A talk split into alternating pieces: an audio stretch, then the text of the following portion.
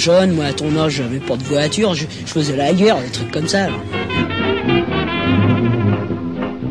De mon temps, jamais je ne me serais permis ce genre de choses. Non, mais tu sais, c'est à croire qu'elle a passé sa vie dans un couvent. Je suis un peu vieux, mais enfin, si j'étais plus jeune, oui. Je viens tout juste de me mettre au Minitel. Alors, euh, si vous me parlez d'ordinateur et d'internet, euh, on va attendre quelques années, je pense. hein. Avec toutes tes nouvelles technologies, toi t'envoies trois textos à une copine, l'affaire est réglée. Nous, à ton âge, c'est le téléphone fixe, mon petit père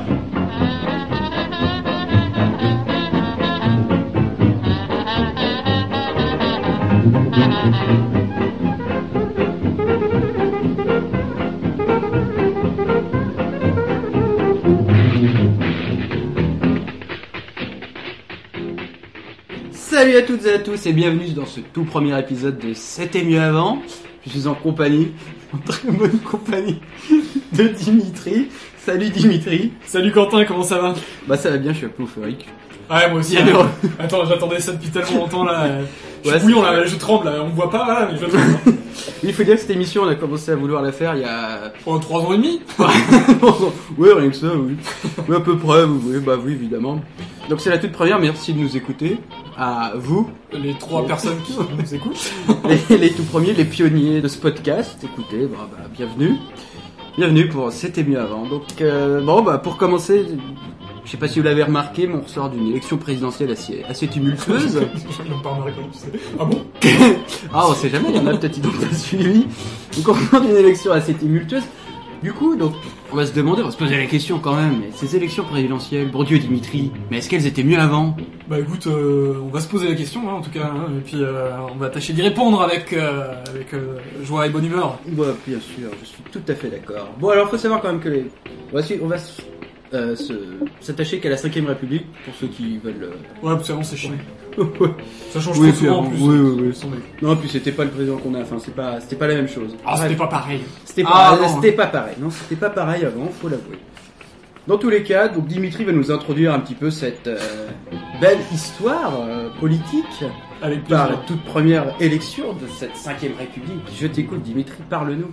Alors, ben, il faut savoir que la première élection euh, de la 5ème République a eu lieu en 58, et euh, donc cette élection, en fait, c'était euh, la seule euh, de la 5ème République qui n'a pas eu lieu en suffrage universel direct. Donc, euh, Ah oui. en fait, euh, ce- cette élection, a, a- le président a été élu euh, via un collège électoral. Donc, euh, ce collège comportait à peu près 80 000, euh, bon, à peu près non, je pense qu'il comportait vraiment 80 000. il devait y en avoir. oui. 80 000 euh, euh, grands électeurs, pas grands par la taille, mais euh, Bah, peut-être par leur par le titre.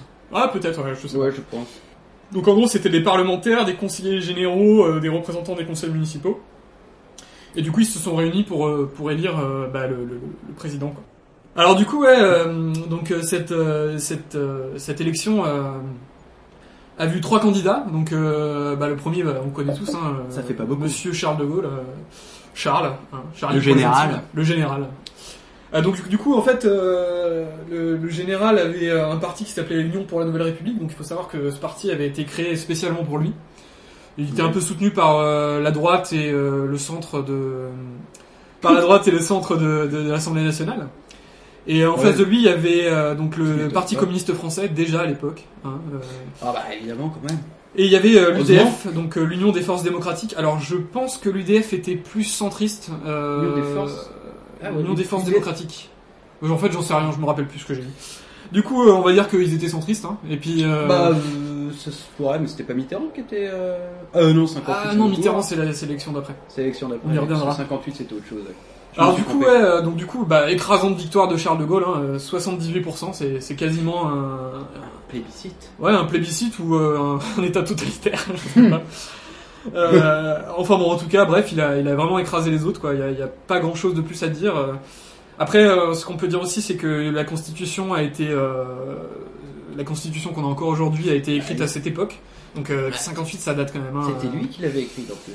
C'était lui qui l'avait écrite euh, Avec son ami, euh, avec son, j'en sais rien du tout. Mais Avec si- Michel Debré, si tu veux le savoir. si tu le dis, je veux bien te croire.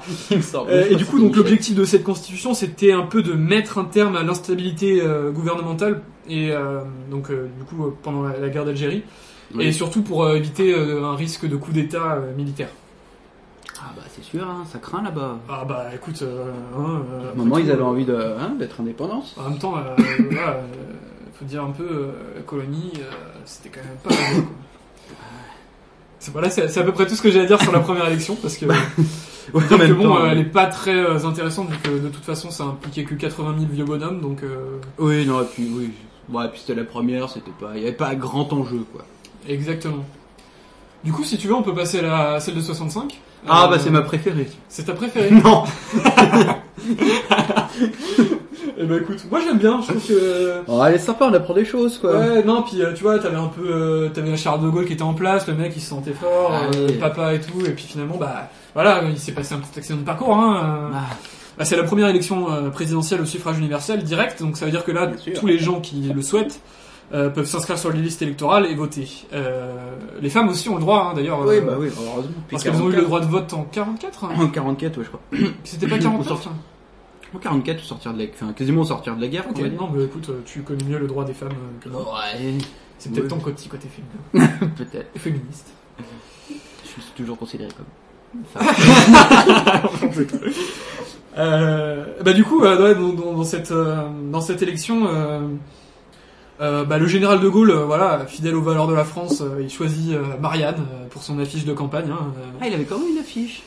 Heureusement, tu vas dire, mais. Ouais, il avait quand même fait une affiche, mais il se met pas dessus, tu vois. Tellement confiant le Ouais. mec, euh, il met Marianne. Quoi. On sait qui c'est, quoi, oui. Après, il a peut-être fait, euh, il a peut-être fait ça pour euh, ça pour euh, pour attirer euh, les hommes comme ça. Bien sûr. Marianne, c'est quand même une figure. euh, Ah, bah. Voilà quoi, plaisante. alors, du... alors du coup, dans cette élection, il y a quelque chose d'assez particulier, c'est que la télévision euh, commence à se répandre un peu en France. Et, euh, et du coup, euh, elle joue une place vraiment importante dans la campagne. Il y a à l'époque déjà 6 millions, euh, un peu plus de 6 millions de, de récepteurs euh, en France. Et, euh, et certains, euh, certains débats sont organisés avec un temps de parole équitable pour chacun des candidats. Donc, Ah oui, bah, déjà À cette époque, il y avait que trois candidats, donc c'était plus facile qu'aujourd'hui. Ouais, ça va, oui, oui. Un tiers chacun, puis on n'en parle plus. Il y a Euh, que trois candidats Il y avait que Ah, ouais. trois candidats. Euh, exactement. Ah oui. Et vous allez voir qu'il y en a un des deux qu'on connaît, un des deux autres qu'on connaît assez bien. Parce que, Avec l'ami euh, Charles Avec l'ami Charles, ouais, ouais, bien sûr. Bah, Charles, j'en ai déjà parlé. Alors du coup, bah, Charles de Gaulle, euh, bah, lui, il est full confiance. Hein, euh, il est, il est président depuis euh, quelques années là, 5 ans, 7 ans. Et du coup, avant de, de, de, de sentir un peu le vent tourner, il se dit bon, je suis tranquille, je participe même pas au débat télé. De toute façon, les gens vont voter Ah, pour bien moi. sûr. Je suis le général. Voilà quoi, il est pépère le gars quoi. Et alors là, du coup, euh, bah, il vient un petit gars, euh, un peu Jeannot, euh, il se dit, ouais, bah, j'ai peut-être ma chance, tu vois, peut-être que je peux tenter le truc. quoi. Et du coup, ce petit gars, bah, bah, c'est François Mitterrand déjà à l'époque, Déjà. 65. Et ouais. Alors on peut applaudir, hein. bravo Mitterrand. Il était déjà là. Dis, ouais, respect, respect bonhomme, quoi. Euh, alors du coup, en fait, Mitterrand, c'est le président de la Convention des institutions républicaines, donc c'est hier. Bon, grosso modo, c'est un peu euh, une partie de la gauche, mais c'est pas le parti le plus important à l'époque. Euh, Faut savoir que Ouais. le PCF avait, un parti, avait vraiment euh, pas mal d'in- d'influence. Euh, C'était un peu le deuxième parti de. France à l'époque. Ouais, ça change. Ouais. Mais, euh, Ah et du coup, en fait, euh, bah, Mitterrand va essayer de, de rallier un peu la gauche. Et euh, en fait, il va avoir la, les socialistes radicaux et, et les communistes qui vont un peu s'opposer au gaullisme. Et du coup, il va un peu Déjà. fédérer tous ces tous ces, ces partis. Et, euh, et du coup, il se revendique un peu comme bah, il se revendique comme étant un président jeune pour une France moderne. Déjà. Déjà, Déjà, ouais. déjà l'argument de la jeunesse et de la modernité, c'était le ouais, c'est fou. limite hein. le. le- Alors après, à cette époque-là, il avait un peu plus de, de un peu plus de valeur en, en disant ça parce qu'il était encore un peu jeune, quoi. Ouais. Et, euh, et du coup, bah, il le... avait quoi, 50 ans? Ah putain, tu me poses une colle. Non, Ouais, c'est pas excuse-moi. 50 ans à cette époque, il était plus jeune que ça, non? Ouais, non, si, ouais, t'as, tu avoir raison. Bon, il était jeune. Bon, en tout cas, oui. Il avait un certain âge, ouais. Une certaine idée de la jeunesse, quoi. Et alors, du coup, le troisième candidat, bah alors là, pour le coup, c'est un total oublié de l'histoire. Enfin, en tout cas, pour ma part, je le connaissais pas du tout. C'est euh, euh, Jean Lacunet. euh, pour le, le MPR, donc le Mouvement Républicain Populaire, donc c'est le centre droite. Donc euh, Ah oui. après le centre droite c'est pas le même qu'aujourd'hui. Hein. Faut dire que bon à l'époque euh, bah, les, les mouvements ont un peu bougé de toute façon. hein. Vous allez voir ça un peu dans la suite aussi. Bah, et du coup, la les- politique, c'est mouvant. Et ouais, c'est mouvant comme comme les sables. Oh Oh Oh, Mont Saint-Michel Euh, Bah alors du coup les, les premiers sondages ça donnait euh, bah, Charles vachement en tête, euh, Ouais, hyper favori. euh. puis au fur et à mesure avec les débats télévisés euh, etc il a un peu perdu des intentions de vote au profit des Ah, deux quand autres même. Oh. candidats. Et en fait il a senti un peu le, que ça puait quoi et, et du coup il s'est dit ah, putain il faut que je fasse campagne en fait parce qu'il Bah. faisait vraiment pas campagne quoi il avait tellement de Ah oui, tranquille. Il restait chez lui. Et du coup il y, a des- il y a un peu des affaires qui sortent euh, déjà à l'époque. euh, Déjà. il y avait euh, par exemple bah, Mitterrand euh, dans la presse ressort un peu euh, son passif un peu trouble pendant la Seconde Guerre mondiale, notamment avec Ah, le bah régime oui. de Vichy et, euh, et euh, bah, son pote René Bousquet. Donc René Bousquet, bah, c'est un haut fonctionnaire et un, bah, du coup un collaborateur, un, ah, ah, un collaborateur notoire. Du coup, euh, comme, on- ouais, comme on en a fait souvent en France à un moment. il, il est- il peut, il peut un peu être considéré comme euh, l'organisateur de l'arabe du Veldiv, donc euh, c'est quand même pas rien. Ah oui. Et, euh, et du coup, en fait, ce, bonhomme-là sera rattrapé que dans les années 80 par la justice, donc à l'époque où il était déjà, il avait déjà un pied dans la tombe, quoi. Évidemment. C'est plus facile à arrêter, mais c'est plus compliqué à emprisonner. Voilà, tout à fait. et un truc qui est assez fou aussi, c'est que bah pour nous qui sommes à Toulouse, hein, parce que on l'a pas dit, mais euh, mais euh, c'était mieux avant est un podcast Radio Ah, Wilson. hein. bien, c'est vrai, on a, on a, oui, on n'a pas trop expliqué. un Radio. Wilson du nom de la fameuse place euh, toulousaine. À la place de Wilson, bien sûr, à deux pas du Capitole. Et ouais, et là aujourd'hui on enregistre presque sur la place Saint-Pierre, hein, il faut le Eh, dire. bah, bien sûr, on aime les places à Toulouse. On avait les places. Alors du coup, bah, ce bonhomme-là, René Bousquet, euh, le collaborateur euh, Ralph Duvalil, etc., il a Mhm. dirigé la Dépêche du Midi. Ah, c'est lui. Eh ouais. Ah oui, parce Eh que ouais. j'avais lu des trucs sur la dépêche du midi, comme quoi ils avaient peut-être des liens avec les collabos, mais je pensais pas que c'était un proche de, euh, de Mitterrand. Et bah si, figure-toi qu'ils étaient très potes. Et euh, du coup, bah, il y a un peu ce passé trouble de Mitterrand qui, euh, Oui. qui fait un peu tâche dans sa campagne. ouais, c'est sûr. Et il se trouve quand même que bah, finalement, à la fin, et ben Charles de Gaulle se retrouve gagnant. En tout cas, donc au premier tour, en fait, c'est plutôt serré. Enfin, plutôt serré comparé aux attentes du début de la campagne. Parce que Charles de Gaulle finit avec à peu près 44% des voix. Euh, tandis que Mitterrand a lui un tiers des voix, euh, Ah, ce quand qui est quand même. euh, assez impressionnant quoi. Non, et puis je crois que De Gaulle, euh, excuse-moi de te couper, mais semble que De Gaulle s'attendait pas à ce qu'il. Ah non, non, complètement. ouais. Ah, pardon, C'était ouais, la dire, surprise, lui il pensait, il pensait être élu avec 60%, Oui. enfin tranquille quoi. le début. Ouais, ouais. Et du coup, euh, bah, déjà à l'époque, les abstentions étaient quand même relativement hautes, sachant que c'était la première élection, ça paraît quand même bizarre parce qu'on peut se dire Oui. que les gens qui ont pris leur carte d'électeur, ils Bah, s'attendaient à. voter, quoi. C'est ça, ils avaient ouais. envie d'aller voter. Alors qu'en fait, les abstentions étaient déjà autour de 15%.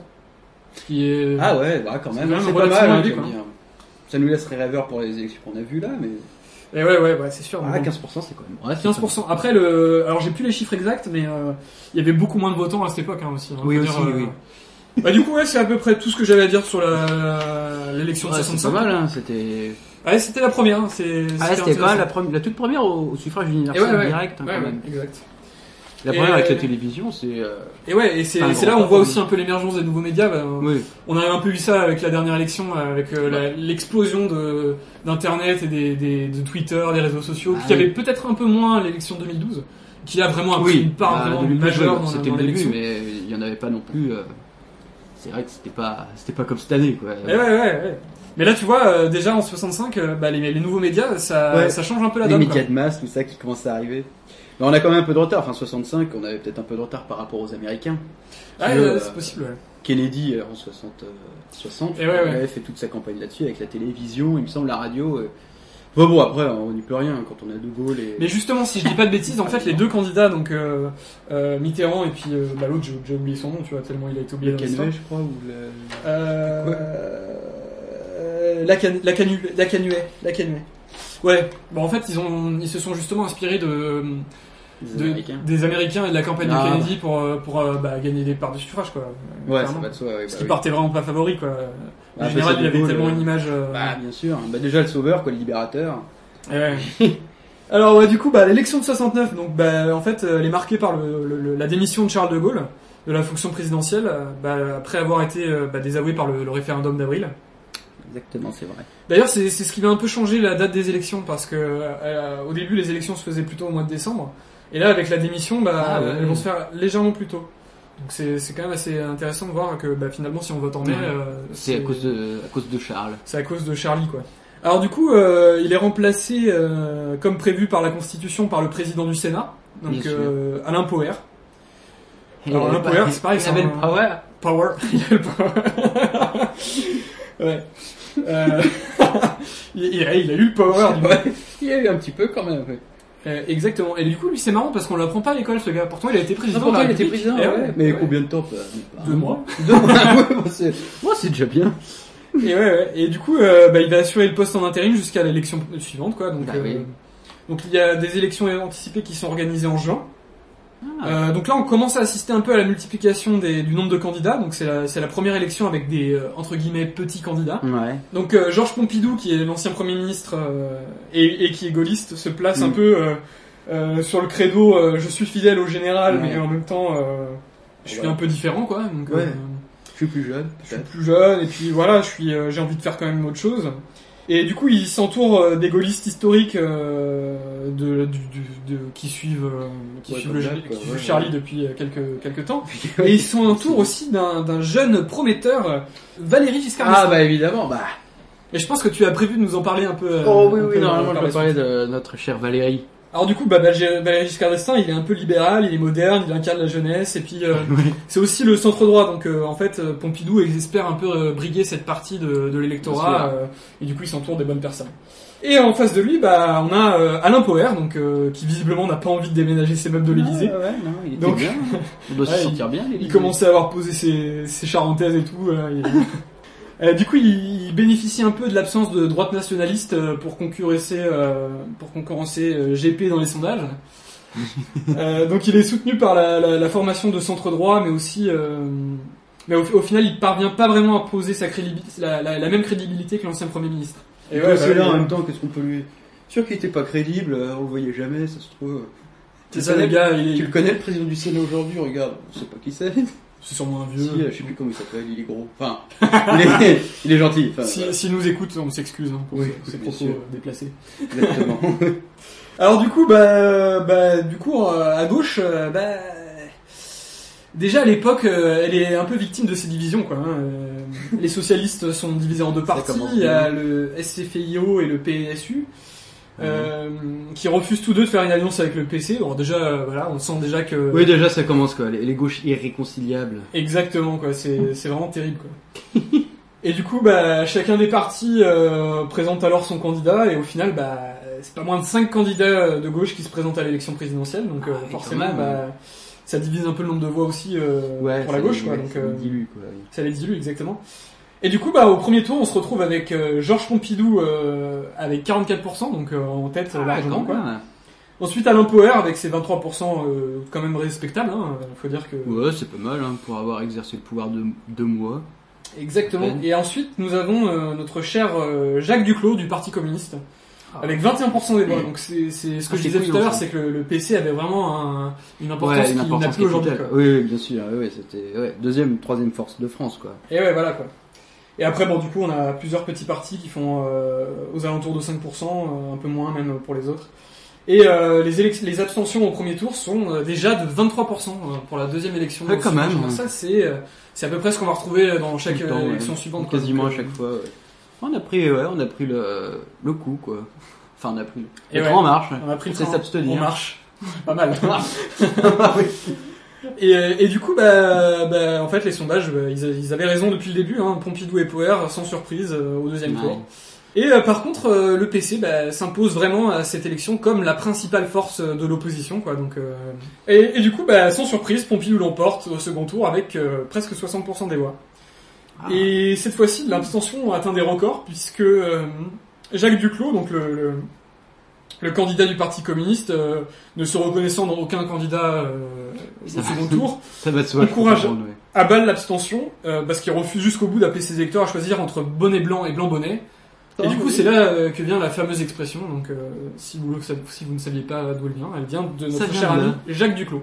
Ah, bah, c'est bon à savoir, ça. Exactement. Et donc, du coup, bah, abstention de 31%. C'est énorme. Ah oui, quand même. C'est quand même euh, monstrueux, quoi. Ah, c'était pas mal. Hein, 69, ils étaient chauds. Et du coup, bah, après l'élection de, soixante- de 69, vient l'élection de 74. Et je pense que c'est toi, Quentin, qui va nous en parler. euh, Exactement. oh, en bah oui. Ah bah, les élections de 74, c'est une élection particulière parce que faut savoir que en 1974, notre président Georges Pompidou a eu la malchance de décéder. Et ouais. Et d'ailleurs, euh, en cas de vacances du pouvoir, bon, bah, c'est le président du Sénat qui remplace le président mort, et qui on retrouve comme président après Pompidou pendant quelques jours, quelques mois. Serait-ce pas notre ami euh, Alain Pouvoir? Non, mais bien sûr, c'est Alain Power qui revient une deuxième fois pour sa deuxième fois de sa carrière. C'est d'ailleurs peut-être ben, un des seuls présidents qui arrive deux fois, euh, enfin, faire deux mandats, presque successifs. Pas trop successifs. Et ben, c'est le seul président à avoir fait deux mandats euh, non successifs, justement. Oui, oui, pardon, oui, non, c'est Eh ouais, oui, bah c'est dingue, hein. Successif, oui. Et sans être élu en plus. Sur ce, en tout cas, Alain Power prend les rênes et doit être, doit, bah, être dans Bah, quand tu dis les rennes, tu parles pas des animaux, hein. Tu parles Non, de- je prends les rênes. euh, Ça dépend parce que ah non, on était déjà au printemps. Non, bah non, c'était pas décembre. Il n'allait- pas distribuer les cadeaux aux petits en- aux petits Français. Dans tous les cas, s'ouvre une campagne très furtive parce qu'il faut s'organiser et tout le monde se met se met en course de gagner l'Élysée. Bon, écoutez quelques quelques candidates cette année-là. Madame, mademoiselle, Jacques Monsieur. Mais pourquoi donc suis-je candidat? Eh bien oui, je suis une femme et j'ose me présenter comme candidate à la présidence de cette République d'hommes. Il est toujours difficile de parler de soi. Vous voulez que je sois candidat? Eh bien, je le serai. Qui est ce candidat à la présidence de la République que je suis? Voilà, bon, on a entendu Mitterrand qui se faisait applaudir par la salle de la Mutualité à Paris et notre cher ami Valéry Giscard d'Estaing qui se posait la question mais qui est le candidat qu'il est? C'est une question nette, tu vas me dire. Dans tous les cas, ces élections-là vont marquer un peu l'histoire.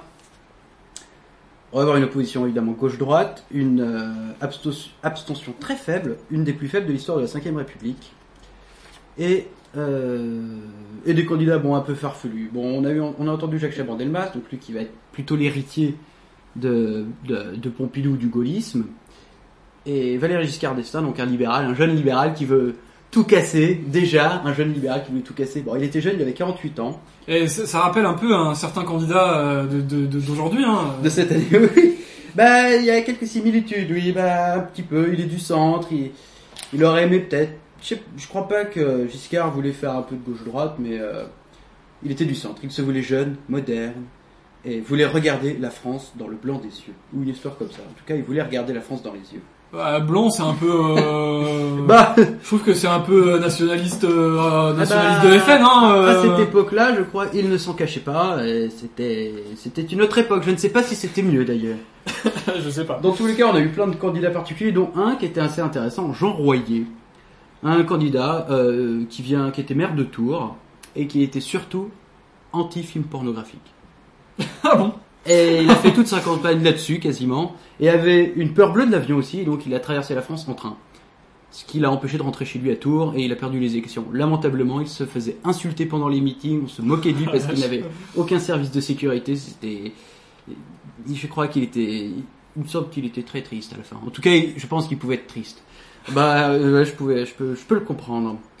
En tout cas, malgré ces, ces forts, euh, ce nombre incroyable de candidats, qui d'ailleurs cette fois c'était beaucoup de candidats à droite et pas à gauche. Euh, on On verra. qu'ils ont peut-être souffert aussi de leur division. euh, À droite, ils en ont souffert un petit peu, en tout cas pour le premier tour. Pour le premier tour, ils- en ont un peu souffert parce que euh, à gauche, sincèrement, mis à part Arlette Laguillet qui pouvait peut-être euh, titiller François Mitterrand, il n'y avait pas grand monde. Il y avait aussi Jean-Marie Le Pen, c'était la première fois qu'il se portait candidat pour, les, pour une élection présidentielle. Euh, il finira avec un score très faible, hein, c'était peut-être mieux avant d'ailleurs, parce qu'il a fini avec 0,7% des voix. 0,7. Vous imaginez, vous imaginez un peu Je crois que c'est le dernier candidat. Il était ouais, il est derrière Jean Royer, ça c'est sûr. Arlette Laguillet finira, elle aura quand même de- 2,5 à peu près. Arlette Laguillet est à- elle plafonne à 2,5 de toute façon, 2,5 à peu près. Madame 2,5. Madame 2,5.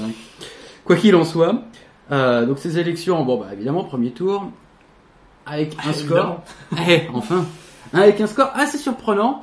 François Mitterrand arrive en tête avec 43% des voix. Ah ouais? Pour un candidat de la gauche, dis donc, avec 43% des Eh voix. Ah, ah, ah, Sans Arlette Laguillet, par exemple, il aurait pu l'emporter, ça se trouve.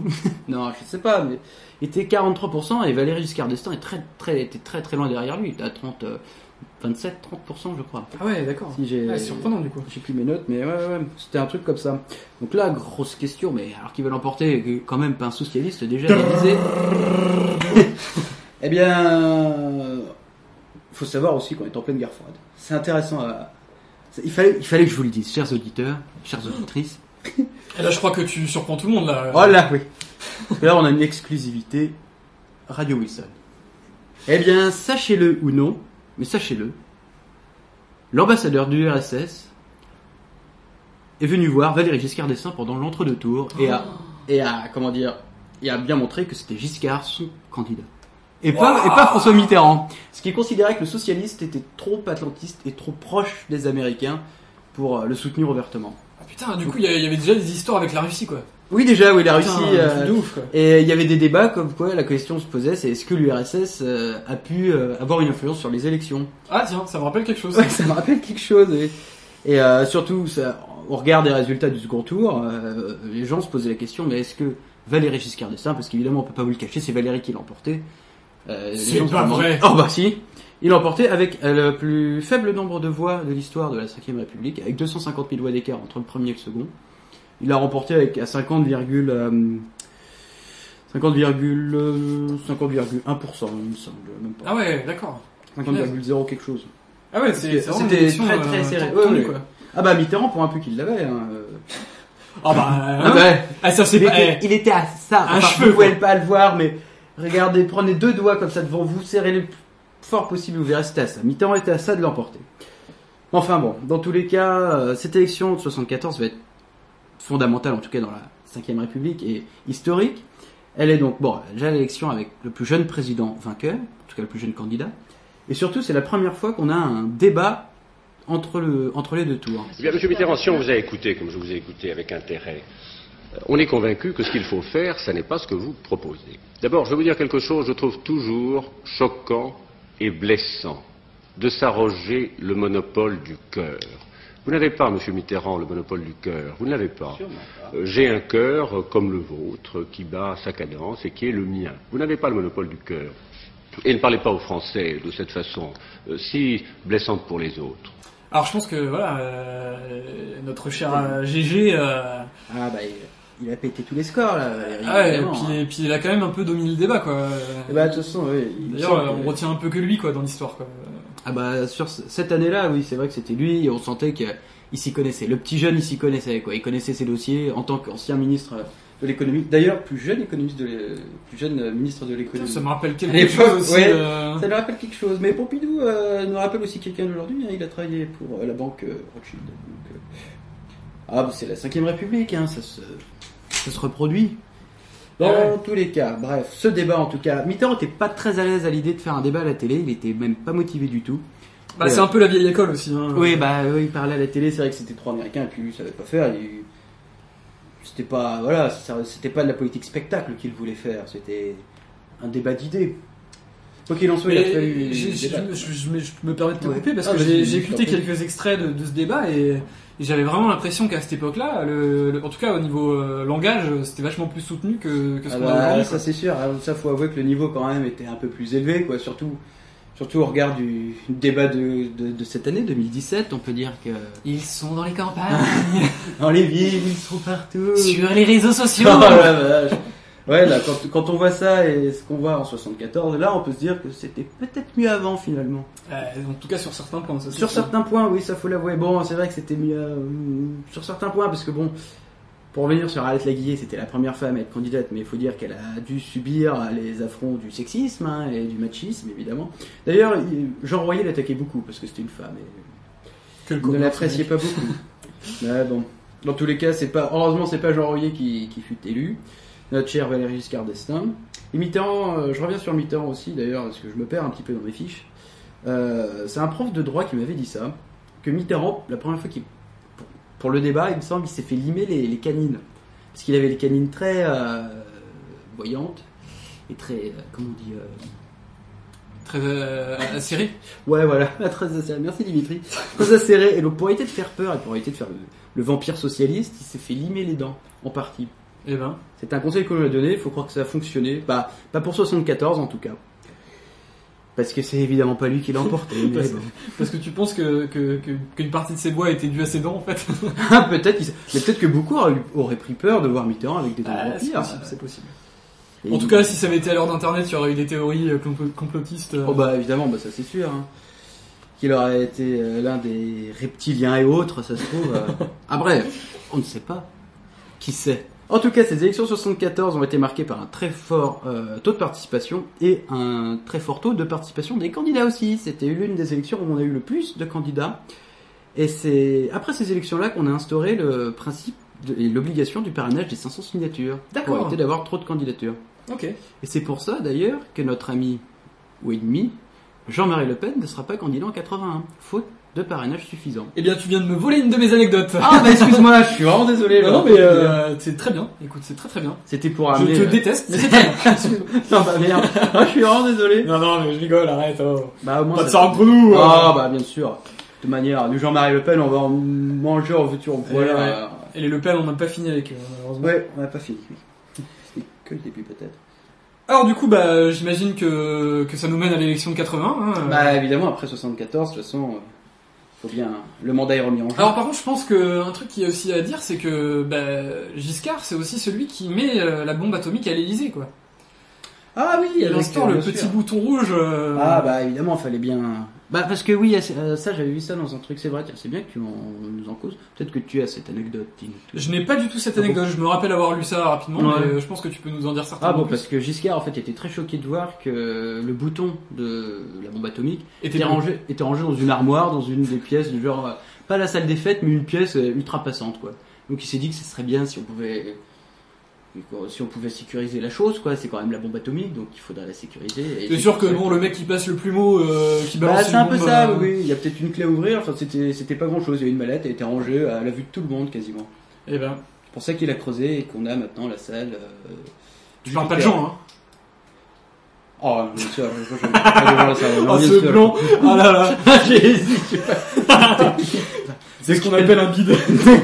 non, il fallait que ça, reco- ça se reconnecte là-haut. je- J'étais concentré, j'étais en train de Non, parler de la salle Jupiter. que- euh. Tu peux dire que mes blagues sont pourries aussi, y a pas de problème. Non, par contre, vous, vous pouvez le dire derrière euh, votre ordinateur sur Twitter. Il, il incite les gens à mettre trash talk quand même, bravo. Ah. Dans tous les cas, ça va être à toi, Dimitri, parce que. Alors du coup, ouais, t'as pas fini, je t'ai coupé avec ma blague pourrie. euh. Bah, je crois, je sais pas, peut-être ça t'intéresse pas, je ne sais pas, mais oui, bon, c'est après, après qu'il ait remarqué que cette mallette était dans cette pièce, dans cette armoire, il a construit la salle Jupiter sous l'Elysée. Et on a d'ailleurs très très peu d'images. On a eu quelques images qui datent de, des années 70 quand, euh, quand, quand euh, Valérie l'a, l'a inauguré. Et après, aucune. Et je crois que là, du coup, il faut aussi Copine. le, la- il faut deux clés cette fois, donc celle du président et celle de l'état, du chef des Ah, états-majors. euh, sûrement, j'espère. Moi, je sais, je sais plus. Alors du coup, bah, ça nous mène à l'élection de 80. hein, euh, le- Ah, bah, sûr. Donc du coup, à cette époque, bah, le contexte économique est un peu tendu parce que notre ami libéral, euh, libéral euh, a fait un peu de la merde. Ah bah. Et, euh, et du coup, en fait, c'est aussi, euh, c'est aussi- lié un peu au contexte européen avec la, fin des Trente Glorieuses, euh, qui entraîne un peu, bah, forcément, qui dit crise économique, dit crise sociale. Bah, oui. Et donc du coup, bah, des, des les décisions qui, qui sont prises euh, économiquement maintiennent la France dans une euh, phase de croissance, mais pour le coup, bah, ça augmente considérablement le nombre de chômeurs. Donc, euh, Ah, et avec ça aussi, le pouvoir d'achat qui commence à diminuer. Et pourtant, on était au franc. Et pourtant, on était au franc. Comme quoi, euh, chère Marine, euh, tu peux aller Ouais. Euh, donc du coup, bah, la, la droite est divisée et euh, l'ancien premier ministre de Giscard d'Estaing, Jacques Chirac, bah, s'oppose au président. Et oui, déjà Ah, Jacques Chirac, déjà. en 81. Notre ami Chirac. Et là, du coup, bah, peur, hein. les socialistes euh, dépassent pour la première fois. Euh, euh, ouais, donc du coup, bah là, le, le PC, le Parti communiste, Ah. euh, euh, bah, finalement euh, passe derrière les socialistes, qui, euh, bah, pour la première fois depuis la Seconde Guerre mondiale, euh, passe en tête à la, enfin au niveau de la gauche, quoi. Ouais. Et, euh, et du coup, cette élection de 80 est aussi marquée par des affaires, déjà aussi. hein, Déjà, bah, de toute façon, les affaires. euh, Et, euh, et j'ai Ah l'impression que bah, finalement ça fait aussi un peu écho à, à cette année quoi parce que euh, trois hommes politiques euh, importants bon non ça là ça fait pas vraiment écho à cette année mais trois hommes politiques importants trouvent la mort brutalement donc euh, c'est un peu euh, ouais dans des circonstances un peu spéciales donc déjà on a, on a Jean de Broglie euh, qui est abattu dans une rue de Paris Euh, donc déjà euh, un assassinat euh, tout, bon, tout bonnement quoi donc euh, Tout simplement, oui. Aussi simple que ça. Exactement. Ensuite, on a Robert Boulin qui est retrouvé mort dans un étang euh, dans des circonstances assez troubles. En fait, on sait pas trop euh, s'il aurait eu. Enfin, Ah ouais, je crois que la, la cause officielle de la mort est une crise cardiaque, mais euh, bon, le mec est quand même Oui. mort dans un étang, euh, retrouvé Ouais, on un peu noyé. euh. C'est un peu spécial, quoi. C'est pas si c'est un suicide ou un assassinat, quoi. Et ensuite, on a Jo- Joseph Fontanet qui est lui assassiné et son meurtre n'a pas été résolu. Donc, euh, c'est c'est quand même assez euh, un contexte Bah, assez euh, mystérieux un peu et trouble. tendu, quoi, oui. Des affaires euh, qui n'ont jamais été résolues de toute manière. Exactement. Et en plus, à cette époque-là, bah, encore un truc qui fait un peu écho à notre époque. euh, on avait euh, un attentat euh, qui avait eu lieu, donc euh, pour le coup c'était un attentat antisémite, donc euh, Ah bah. ça a fait un peu écho à... Pour en rajouter une chose, euh, Voilà, pour en rajouter une de plus. Donc ça a été revendiqué par l'extrême droite, donc euh, voilà. Bon, Et au c'est- moins à cette époque-là ils assumaient un peu plus quoi. Voilà, c'est honnête, hein, oui, ça c'est sûr que. Et, euh, et en fait, du coup, euh, ben, c'était des gros mythos parce que cette, euh, cette, euh, cet attentat en fait avait pas du tout été fait par les par les mecs d'extrême droite, mais euh, en fait Ah oui. par euh, était, elle était d'origine euh, moyenne-orientale. Ah. Et, euh, et là, des mots euh, maladroits vont être prononcés par le, le premier ministre, donc euh, Jacques Chirac. Ah, il s'y Euh, connaît, lui, en mots maladroits. Exactement. Et du coup, en fait, euh, il était relativement haut dans les sondages et en fait, ça va finalement le plomber un peu, quoi. Et après ça, donc on a une affaire euh, financière. Donc euh, encore une fois là, Ah, bah, ça fait pas mal écho à, celle qu'on a aujourd'hui. Donc euh, On bah, à avoir l'habitude. ça touche notre bon vieux, dans notre bon vieux Valérie. Hein, donc il Ah, s'agit de bah. l'affaire des diamants de Bocassa. Ah bah. Donc euh, Bocassa du nom de du, du nom de Jean Bédel, euh, qui est euh, l'ancien président de la République centrafricaine, euh, destitué par euh, l'inter- l'intervention militaire française. Donc euh, du coup le canard enchaîné déjà à l'époque, hein, faut dire. euh, Et il avait été destitué quand même. Il avait été était destitué, ce, ce bon vieux Bocassa, il me semble. Euh, je dis pas les détails, donc euh, si tu en sais plus que moi, écoute. euh, Bah, il est empereur, il me semble. Bocassa, c'était un empereur, mais après. Autoproclamé certainement. Ah oui, oui, oui, oui. bah, évidemment, hey, tu crois quoi? Il a pas été élu plus qu'encore. Et du coup, bah, le canard enchaîné, bah, déjà à l'époque, euh, publie un document euh, prouvant que Bocassa a offert une plaquette de diamants à Valéry Giscard d'Estaing. oh, qu'est-ce qu'il en a de la chance, ce Valérie. Une plaquette de diamants quand même, hein. c'est- ça, ça va ou Ouais. hein, euh, Ouais. Et du coup, bah, VGE euh, répond par le mépris et le silence, ce qui mènera un peu à... ce qui lui vaudra un peu un- une mauvaise réputation et ça aura un impact Ah oui. assez négatif sur sa campagne. La suspicion du doute. Et, euh, et du coup, bah, il y a aussi un autre fait marquant qui a un peu euh, touché euh, l'histoire, c'est la candidature de Coluche, euh, qui, euh, qui au Ah bah, début bah, vrai. euh, bah, fait ça un peu, euh, Pour rigoler. voilà, pour, pour un peu pour critiquer un peu les, les, les- les Bah, politiques. politiques, euh, hein, surtout avec toutes les affaires, du coup. Exactement. Et du Ça coup, bah, sa blague le dépasse un peu et il est soutenu par euh, Gérard Nicou, qui est président de, des syndicats des commerçants et des artisans. Euh, il est soutenu aussi par Charlie Hebdo et, euh, Ah, et par des intellectuels. Et il arrive finalement à obtenir 16% des intentions de vote selon certains sondages. Ouais. Mais quand même, imagine, c'est énorme. Et ouais, et, euh, et là on sent un peu quand même euh, la, la France euh, un peu sombre parce qu'il est, il finit par être un peu censuré par les autorités qui commencent à, donc les autorités représentées par notre cher ami Valérie, hein, encore Bah, lui, bien sûr. qui, qui commencent un peu à sentir le vent tourner et puis qui commencent un peu à être inquiétés par par certains de ces sketchs qui sont euh, qui sont déprogrammés quoi euh, de la télévision Ouais, tout simplement. hein. simplement, ouais. Ouais, il est plus le bienvenu, quoi. Ouais, plus aucun média ne l'invite, ça devient un peu le Les médias publics. ça devient un peu le ouais le, le, le paria quoi de Ouais. Ouais, on n'en veut plus, quoi. Il est trop dangereux. Exactement. D'ailleurs, 16%. PPDA euh, avouera quelques années plus tard que bah, il a eu comme consigne de, de ne pas parler de lui à la télévision, donc carrément. euh, vraiment, Carrément, euh, vraiment, silence radio sur Coluche pour pas en parler. Faut pas faire de pub, quoi. Exactement. Ah oui, c'est- Et du coup, c'est bah, l'Élysée envoie une circulaire au maire pour les dissuader de lui donner leur signature, parce qu'il lui fallait les 500 signatures, quoi, pour Mhm. pour être euh, pour être élu. Et euh, et en plus de ça, donc l'Élysée, hein, quand même, hein, c'est-à-dire que il y a quand même. Euh, ça, c'est c'est pas mal. Ça monte haut, quoi. Ouais, ouais. Puis du coup, il reçoit carrément des, des, des menaces de mort. Hein, euh. Et, euh, et d'ailleurs, euh, il a été très touché parce que, euh, en fait, les menaces de mort concernaient lui et son entourage et Mm. euh, son régisseur qui l'accompagnait sur la plupart de ses spectacles. Si je dis pas de bêtises, hein, Ouais. Pierre, vous m'insulterez sur Twitter Faut aller et sur Facebook, ça, hein, mais euh, Ouais. son régisseur a été bah, est mort dans des circonstances un peu troubles Ah aussi, donc euh, il a été très affecté par ça et euh, et finalement c'est un peu un des arguments qui l'a un peu poussé à abandonner sa campagne. et Bah, à- ça peut se comprendre, ça ouais. dangereux, quoi. ouais. et du coup, il a, il a apporté son soutien à Mitterrand, euh, voilà, pour se rallier à une gauche, euh, même si Ouais. c'était pas peut-être son opinion. euh. Oui, c'était pas forcément.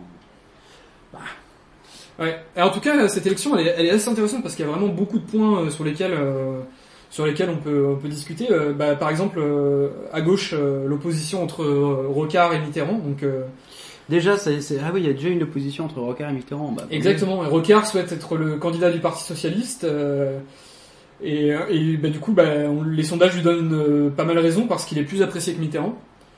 Et, Ça, euh, c'était à cause des danses, je suis sûr. Et du coup, bah, il se fait passer un peu pour le candidat de la modernité, euh, en opposition Encore. avec le, le- le côté un peu archaïque de Mitterrand qui Ouais. déjà à se faire vieux, quoi. Ah, puis il a été souvent candidat, quoi, et souvent perdant. Donc à un moment, il faut laisser passer la main, quoi. Enfin, faut.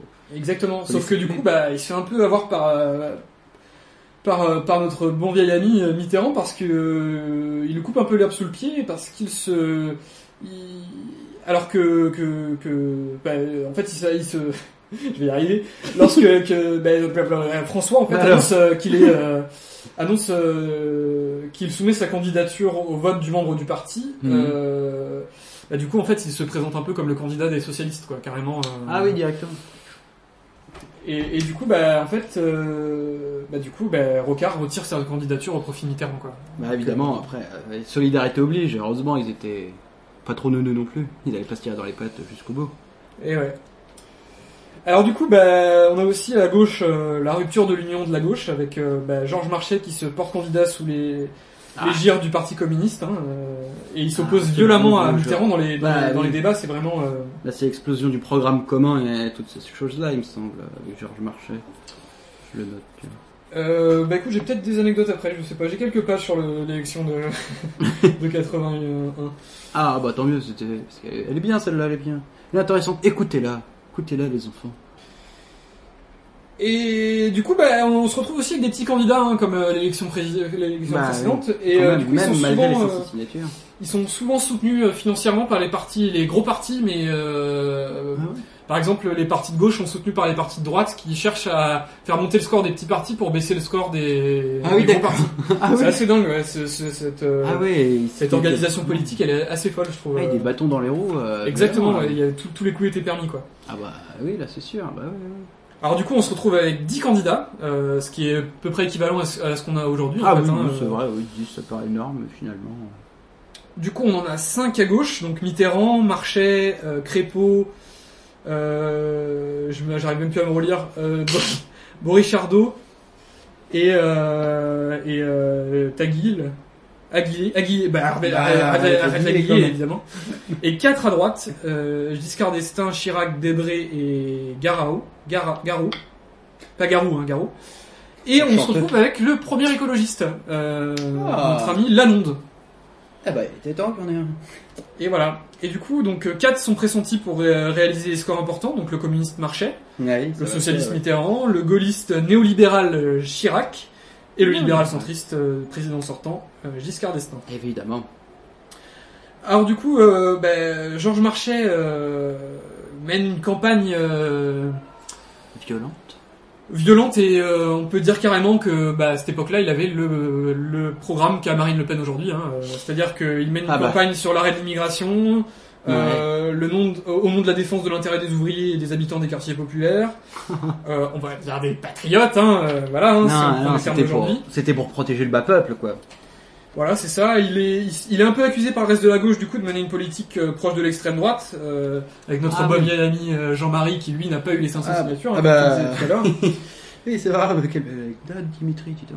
Et du coup, bah, certains intellectuels communistes le lâchent parce qu'ils accusent un peu le, par- le parti de racisme, quoi. Enfin, Ah oui, quand même, il est lâché par les communistes, je pensais. eh ouais, ouais, ouais, c'est. Bah, en même temps, quand t'écoutes les, quand t'écoutes des fois les débats qu'il y avait à l'époque, c'est Ouais. vraiment, c'est vraiment limite, quoi. Pique pas des hannetons. Et du coup, bah, il accuse euh, Mitterrand de fomenter une politique de droite, quoi.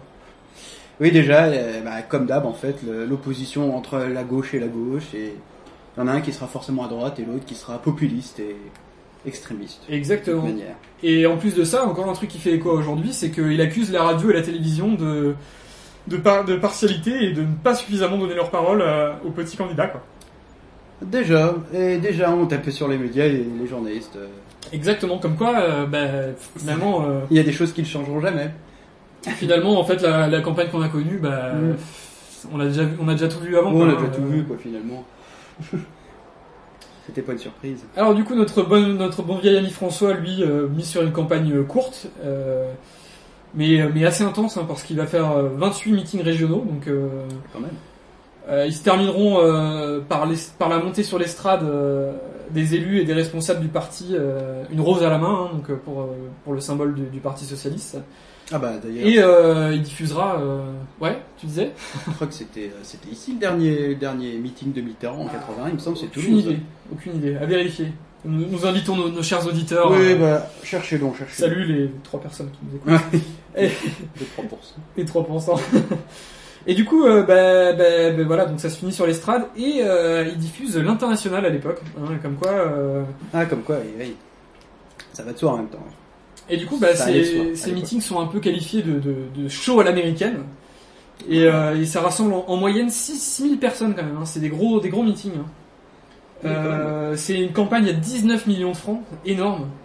C'est- quand même énorme, mais C'est énorme mais pour l'époque. oui. Mais c'est quand même 3,5 fois moins que celle de, de Valéry Giscard d'Estaing. Donc quand même, euh, Ah quand même. notre cher Valéry, euh, lui, il s'est Ah. il s'est pas fait chier quoi. Mitterrand c'était un radin quoi.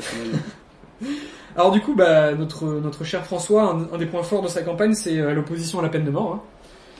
ah bah bien sûr. Euh, la majorité et l'opinion politique n'y est pas défavorable. Oui, il est défavorable, je ne sais pas, je me perds dans mes notes. Je me demande s'il n'était pas défavorable quand même. Il me semble que les Français n'étaient pas prêts. Eh ben, je, je pense que tu as raison, que je me suis planté dans mes notes. Oh, c'est pas grave, ce sont des choses qui arrivent. Alors un, un des points aussi qui a beaucoup été débattu pendant cette campagne, bah, c'est l'emploi, hein, euh, encore comme aujourd'hui. hein, euh, toujours. et, euh, et Chirac, Chirac, notre bon, bon vieux Chirac, le, le swaggy Chirac, euh, alors âgé de 48 ans, impressionne par sa capacité physique à enchaîner les déplacements lors de sa campagne. Ah bah il était jeune. Et ouais, ouais, et il est comparé à Ronald Reagan à cause de son programme et sa façon de faire campagne. Il a- Ah bah, je crois même qu'il avait des, des petits badges qui étaient vraiment calqués sur le modèle de Reagan. C'était- Ah oui déjà. Ah bah, eh bah. Ah bah oui, parce que Reagan est élu en 80, donc euh, ouais. Ça faisait... Et ouais, et était ouais, je- ouais, juste, euh, juste après quoi. Ouais, ouais, juste après on avait 80. hein. Et un peu comme le même schéma qu'on a, qu'on a eu en 65 avec l'histoire de la télévision, là, les, les, les politiques s'inspirent un peu de la, de la campagne présidentielle, un peu comme en France hein, au final, euh, où, euh, où les, le, le- le cabinet de, de Mélenchon s'est inspiré de la campagne de, de Bernie Sanders. hein, Bah pour, tout à fait. Puis, Pour oui. toucher les jeunes. Bah à chaque fois, oui, oui, oui. Les Américains ils sont assez en avance sur nous pour les élections. Ouais, ouais, ouais, ouais. Parfois, pas, cette année. Enfin, pas pour les résultats en tout cas. Pas pour les résultats, oui. Alors du coup, bah, la, la- la campagne de Chirac, euh, rétrospectivement, euh, bah, suscite un peu des, des- un début de polémique euh, vis-à-vis de son financement. Euh, Valéry Giscard d'Estaing affirmant avoir découvert que le, que le président du Gabon, Omar Dibango, a- aurait alimenté sa, sa trésorerie, quoi, la trésorerie de, de Jacques Chirac. Déjà des affaires de problèmes de financement. Ouais, Déjà des affaires de problèmes de, de financement, quoi. Ça commence. Ça commence Et, Chirac, par contre, lui, s'aligne sur les principes économiques de Reagan ou de Thatcher dans le, dans le néolibéralisme. Ah oui. Gros libéral, notre Chirac. Exactement. Il, il avait pas l'air. Et ouais, comme quoi. Derrière un, un homme de droite se cache souvent un, un libéral. Un homme de droite, finalement. Alors notre notre bon vieux président, euh, en- encore en titre, lui, il doit défendre son bilan un peu mitigé. hein, euh. Bah, il propose un, un projet qui euh, qui doit répondre un peu aux accusations concernant. euh, il, doit- il propose son projet, mais, mais il doit un peu répondre aux accusations concernant l'affaire des diamants. Et euh, il se qualifie de citoyen candidat et revendique euh, sa simplicité et sa proximité malgré sa fonction présidentielle. Bien sûr. D'ailleurs, il y a un, truc qu'on n'a pas cité avec, avec, Valé- avec notre bon vieux Valérie, c'est que il y, a, y a une photo, de, la photo de son officiel de, de- du président euh, qu'on retrouve Ouais. dans les mairies, etc. Et Oui. c'est vraiment une photo qui est particulière, même encore aujourd'hui quand on le place par rapport à tous les candidats. C'est que c'est un gros plan euh, Ah, sur oui. le fond euh, du drapeau euh, français, si je dis pas de Oui, c'est vrai, oui, oui. Et euh, c'est vraiment, euh, c'est vraiment un, un renouveau par rapport aux, aux positions rapport- figées oui. de, de, de, Pompidou et de, ouais, avec leurs médailles mi- militaires, etc. Et là, c'est vraiment le, un peu le renouveau aussi. euh. Le jeune. Alors du coup, bah, là, les élections sont vachement plus mitigées que, celles précédentes. Hein. Donc euh, Valéry Giscard d'Estaing arrive en tête avec 28% euh, des voix. Mitterrand, lui, le, suit de près avec 25%, et on retrouve Chirac en troisième avec euh, 18%. Ah, quand même. 18% quand même, ouais, il était, Ouais, quand il était même, assez proche. En fait, au final, on se retrouve un peu avec euh, la situation qu'on a aujourd'hui. quoi. Oui, finalement, oui. Il y a, y a- y a quatre candidats qui sont très forts et euh, après on se retrouve avec le Parti communiste euh, avec Marchais qui a quand même 15% des voix quoi. Donc euh, Oui, quand même, ça fait une force. ouais.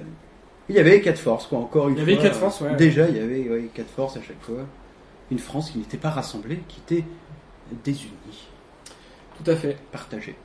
Alors du coup, bah, notre notre bon vieux Chirac, euh, lui, euh, va faire un truc un peu euh, un peu étonnant à la fin de, de- du premier tour. Donc euh, après avoir été écarté euh, de- du vote présidentiel, il va pas appeler directement à voter Valéry Giscard d'Estaing, mais il va juste engager son vote personnel, ce qui est quand même Mm. pas tout à fait la même chose. Oui. Et d'ailleurs, j'étais un peu marqué, j'étais un peu marqué par euh, par la réaction de Fillon euh, au moment de, de- de- du premier tour de cette année, Ouais. où il a fait exactement la même formule, c'est-à-dire euh, je je vais voter en mon âme et conscience euh, Macron, voilà, après vous faites ce que vous voulez quoi. Ouais, voilà, vous êtes des grands enfants, mais bon, oui. Du coup, ouais, c'est encore une fois, c'est vraiment des choses qui- finalement, oui, la politique française, c'est assez troublant quoi. Ouais. On est dans Tout un se répète, quoi. L'histoire se répète à chaque fois. C'est ça, quoi.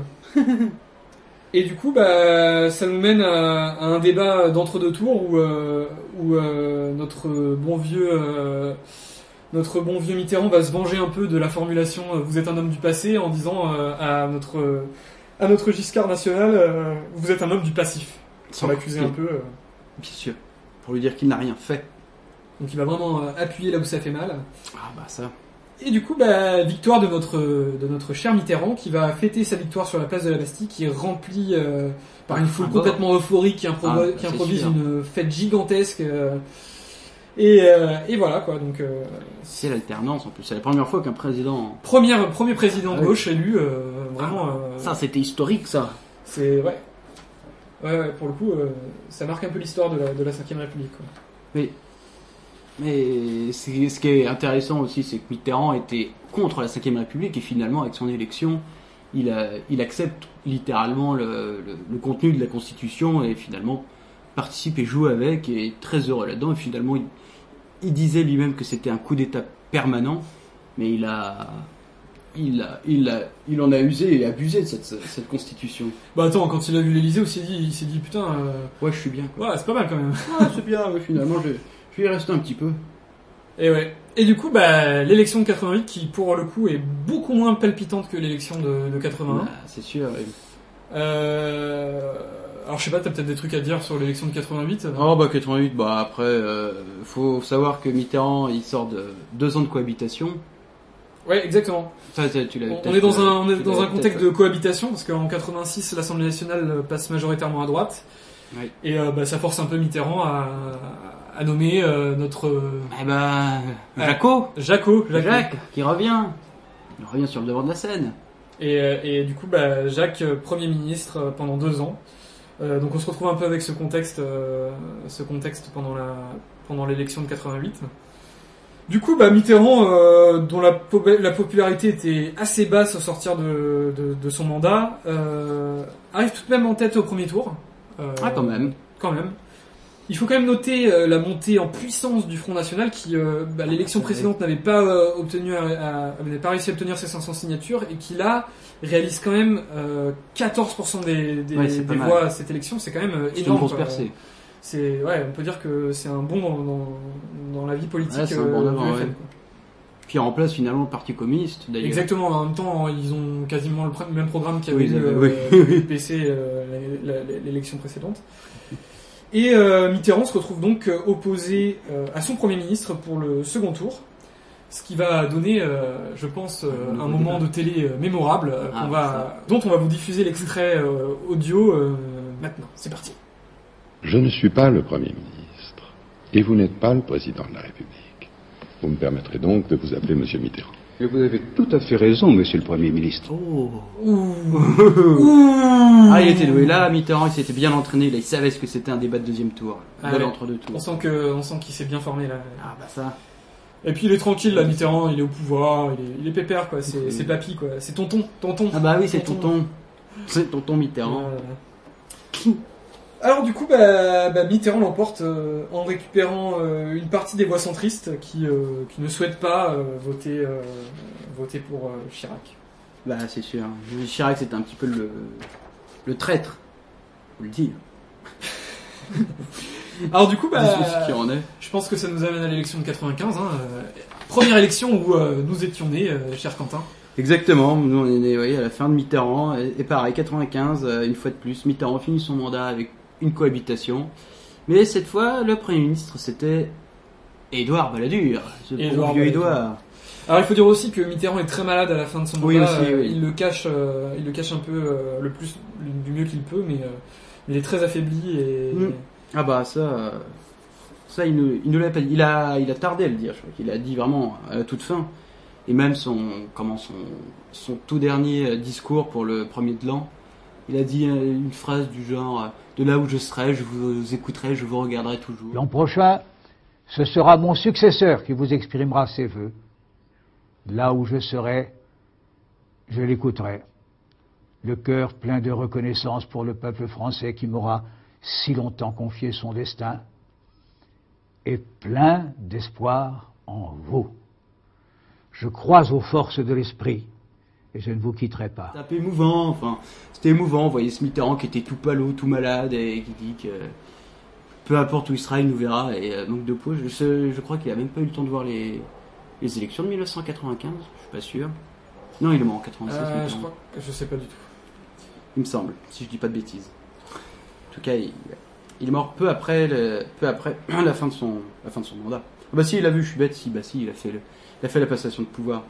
Donc en tout cas, 95, une nouvelle élection, et une élection finalement particulière aussi, puisque euh, il n'y a aucun président, il n'y a aucun président candidat, aucun président en exercice.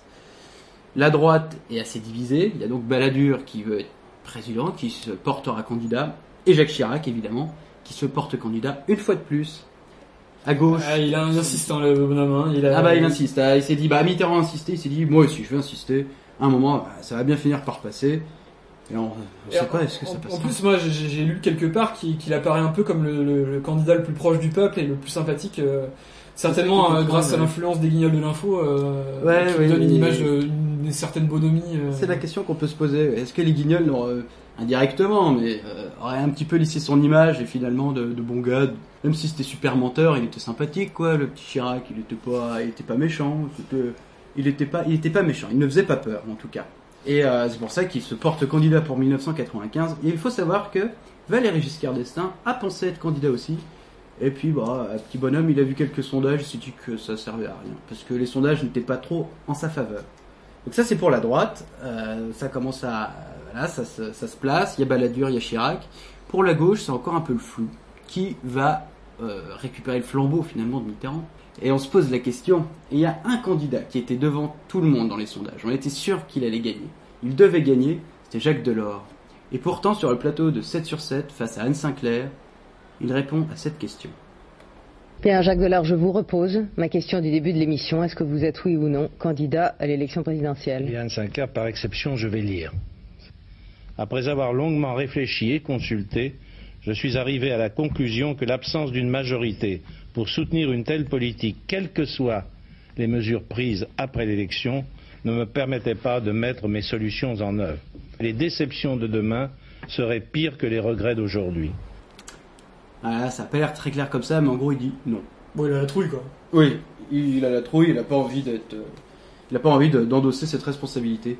Pourtant, il était dans les sondages, il était élu à 50, 60, 55, 60% déjà des au second tour, quoi. C'était lui. Bon, la gauche se retrouve orpheline d'un candidat naturel, mais que fait-elle? Le Parti socialiste organise donc des primaires, des primaires fermées que pour les euh, adhérents du, parti. Elle va opposer Lionel Jospin à Henri Emmanueli, et c'est d'ailleurs donc c'est c'est le candidat pour le- les primaires euh, faire sortir en tout cas le résultat c'est Jospin qui l'emporte parce que une fois de plus un candidat était empêtré dans les affaires. Henri Emmanueli était un petit peu embêté parce qu'il était le trésorier du Parti socialiste et, et donc était responsable du financement du parti. Mais on a appris à partir que- qu'à partir de 1992, toutes les entreprises qui voulaient obtenir des euh, marchés publics devaient euh, verser des pots de vin à des bureaux d'études qui ensuite rendaient l'argent issu des pots de vin au Parti socialiste pour financer le parti et financer les campagnes électorales. Oh, les salauds Donc ça c'était l'affaire Urba qui éclate en 92 et euh, Emmanueli sera condamné en 97 d'ailleurs. Donc c'est un jeune loup de la politique qui est désigné candidat pour les socialistes, euh, Lionel Jospin, qui marquera l'histoire de la politique française d'ailleurs. Bon, euh, l'élection de 95 n'est pas non plus extraordinaire. Finalement, Balladur descend dans les sondages. Sa posture qu'il a eue, sa posture de Premier ministre plan-plan ne fonctionne pas. Et c'est pour ça qu'au second tour, on voit affronter Chirac et Jospin. Alors ouais, moi j'ai un truc à dire sur ça, c'est que c'est la première fois dans la 5 République, et d'ailleurs j'ai entendu ça euh, pour l'élection de cette année, ce qui Ouais. était complètement euh, faux.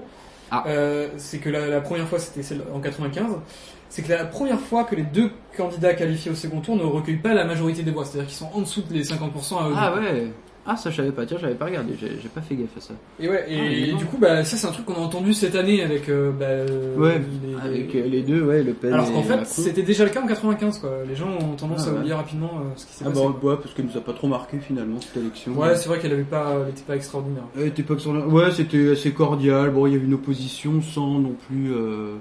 Voilà, c'était pas une opposition violente. Je crois que Jospin peut-être d'une ânerie du genre euh, vaut mieux un, un quinquennat avec Jospin qu'un septennat avec Chirac.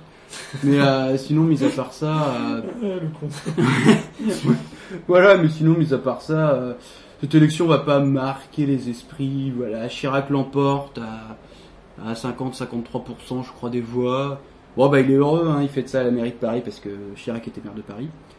Euh, voilà, bon, bah, passation de pouvoir, Chirac arrive à l'Elysée. et Tout se passe plus ou moins bien jusqu'en 97 quand Chirac décide de dissoudre l'Assemblée.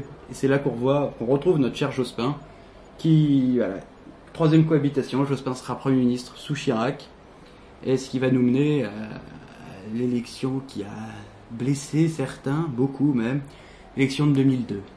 Alors moi, je, je- je reviens juste sur un dernier point, c'est que la, le compte de campagne de Balladur pendant cette campagne euh, Ah, bah fait euh, vrai, polémique, raison, mais, oui. mais 15 ans plus tard, euh, Ah, bah t'as raison. ainsi vrai. que ceux de Chirac, euh, au vu de la provenance des capitaux. Ah ouais, déjà, à ouais. chaque fois de toute façon. Comme à droite, quoi, ils ont des problèmes de financement de campagne. Bon, tu vas me dire, Emmanuel aussi, il y avait des problèmes, mais... Mais oui, oui, euh, oui, Balladur, c'était des problèmes avec euh, Karachi, on a vendu des armes, il y a eu Exactement. des rétrocommissions, et puis il y a eu un attentat à Karachi avec les mêmes armes qu'on avait vendues, une histoire comme ça, je crois. Enfin, voilà, des histoires sordides qui finalement euh, font passer Sarkozy pour un, enfant de cœur.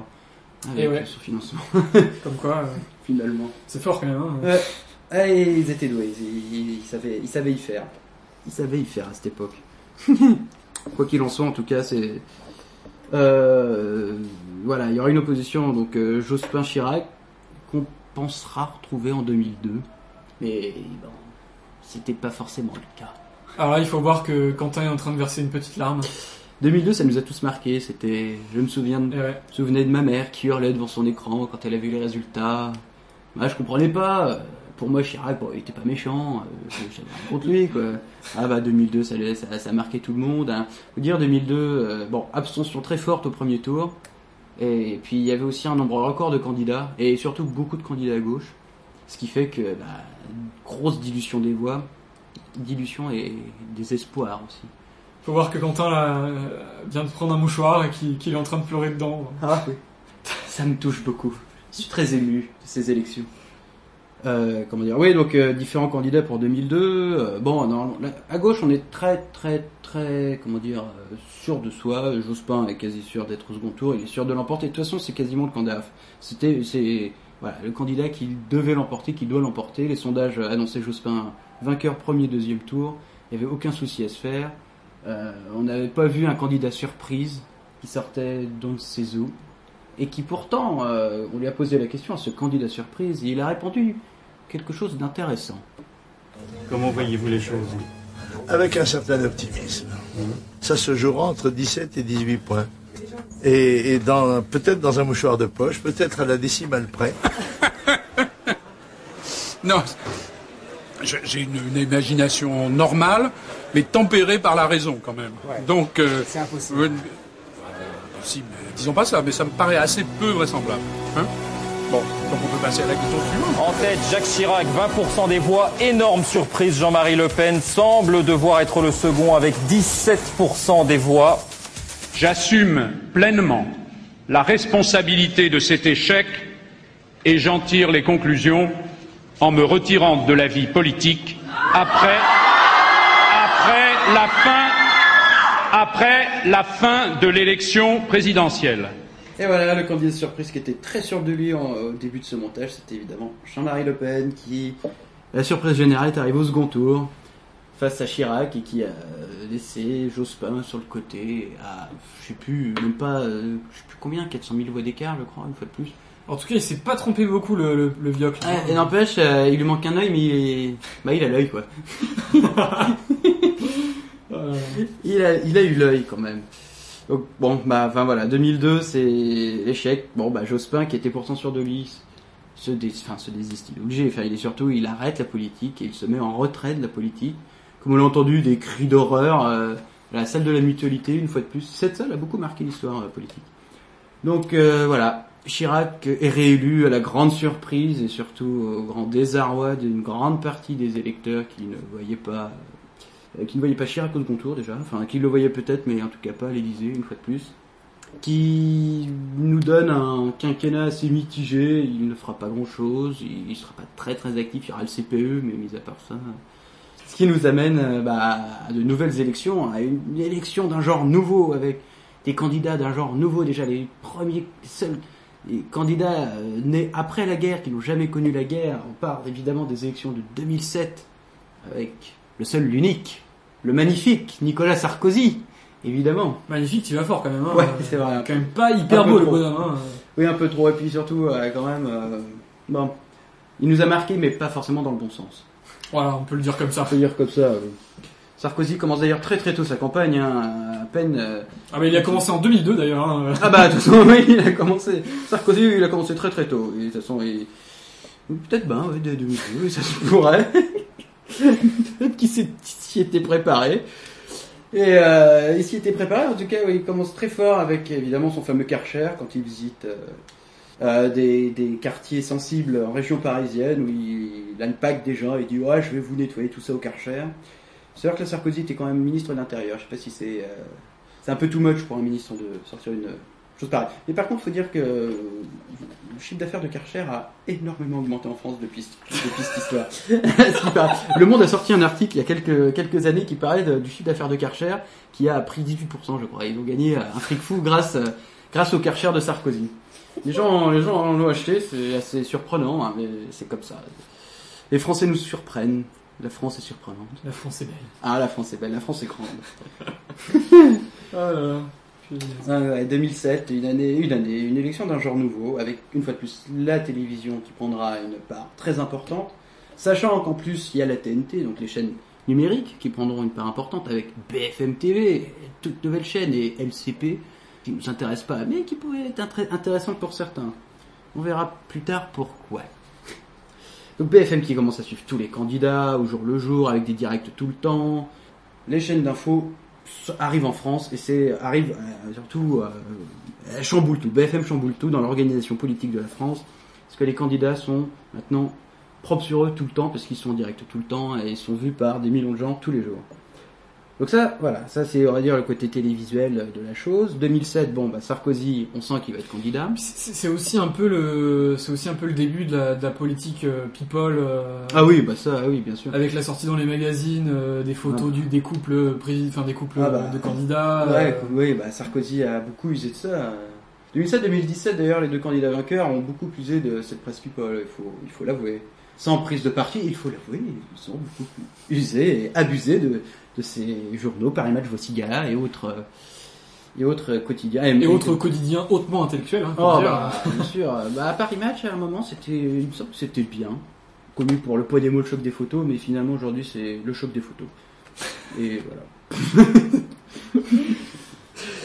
Donc voilà, 2007, Sarkozy d'un côté, et à gauche, une fois de plus, eh ben, rebelote, on organise des primaires fermées, encore une fois.